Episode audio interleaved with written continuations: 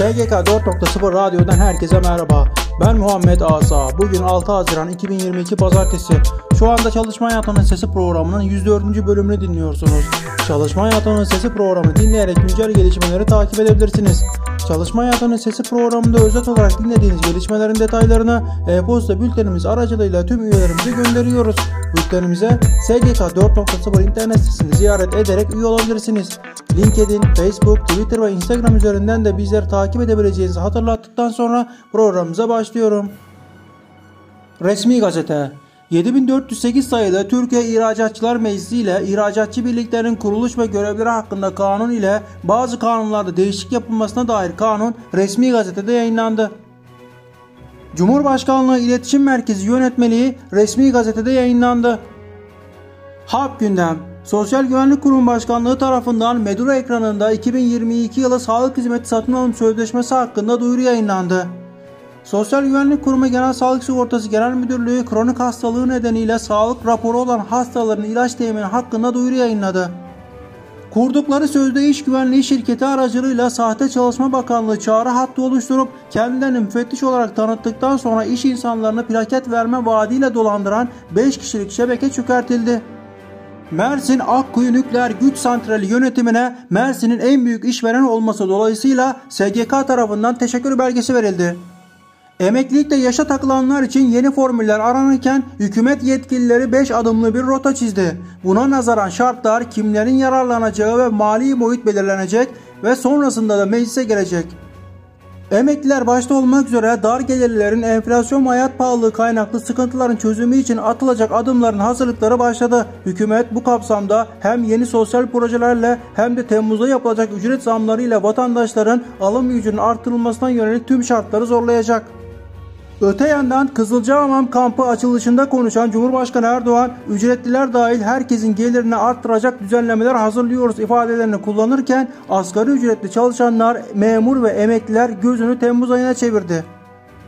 Rize'de Recep Tayyip Erdoğan Üniversitesi ve Çaykur öncülüğünde TÜBİTAK desteğiyle çay gen kaynakları korunarak nitelikli ve kaliteli çay üretilmesi amacıyla Ulusal Çay Gen Havuzu oluşturulması çalışmaları tamamlandı. Cumhurbaşkanlığı İletişim Merkezi'nin işleyişine ilişkin usul ve esaslar belirlendi. Kişiler CİMER'e e-devlet kapısı, Alo 150 telefon hattı, mektup, posta ve şahsen müracaat ile başvuruda bulunabilecek.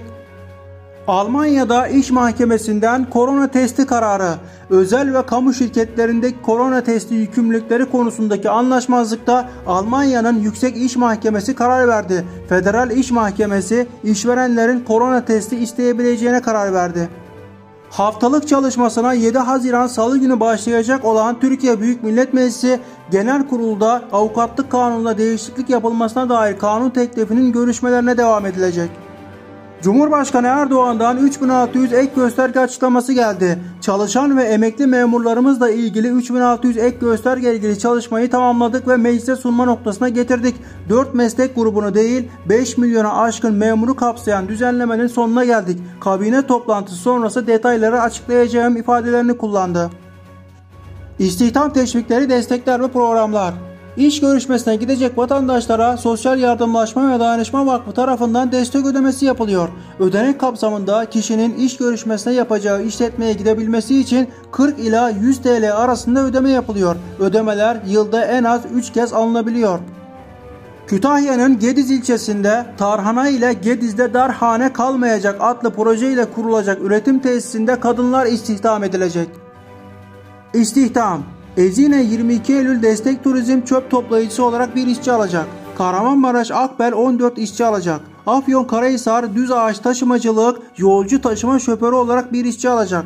Manisa Soma Belediyesi 51 personel alacağını açıkladı. Eskişehir Espark İngilizce öğretmeni ve sosyal bilgiler öğretmeni olarak 2 personel alacak. İstanbul Baypaş 7 işçi alacak. Nevşehir Öğretmen Evi aşçı alımı yapacak. Konya Büyükşehir Belediyesi 44 kadrolu işçi alımı yapacak. Bursa Gemtaş 27 işçi alacak. Aydın Bozdoğan Belediyesi geçici olarak bir işçi alacak. Samsun Canık İmar grafiker olarak bir işçi alacak. Devlet Su İşleri Malatya Su ve Kanalizasyon İdaresi 30 personel alacak. Beykent Üniversitesi öğretim üyesi alacak. Muğla Büyükşehir Belediyesi 44 şoför olacak.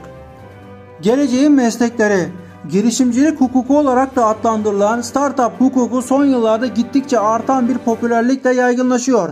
Amerika'da ilk olarak ortaya çıktıktan sonra hızla tüm dünyaya yayılan startup hukuk kavramı ülkemizde de yeni bir iş modeli olarak karşımıza çıkıyor.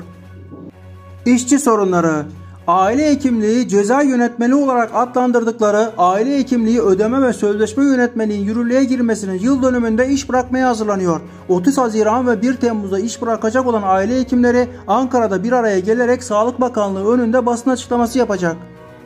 Sendikalardan haberler Habersen PTT'de yaşanan baskılara ilişkin PTT Diyarbakır Baş Müdürlüğü Postanesi önünde açıklama yaptı. Habersen PTT çalışanlarının baskıya, mobbinge uğradığını ve insanlık onuruna yaraşmayan şartlarda çalıştığını söyledi.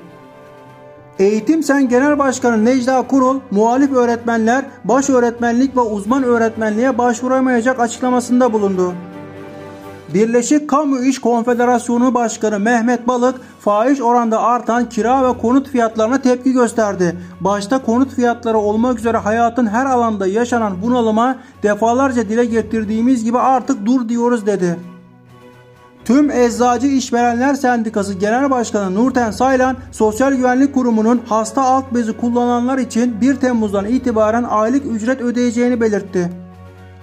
Sempozyum etkinlik ve eğitimler İl Sağlığı ve Güvenliği Araştırma ve Geliştirme Enstitüsü 30 Mayıs 3 Haziran tarihleri arasında gerçekleşen 38. İLO Pneumokonyos Radyografileri Uluslararası Sınıflandırma Okuyucu Eğitimini tamamladı.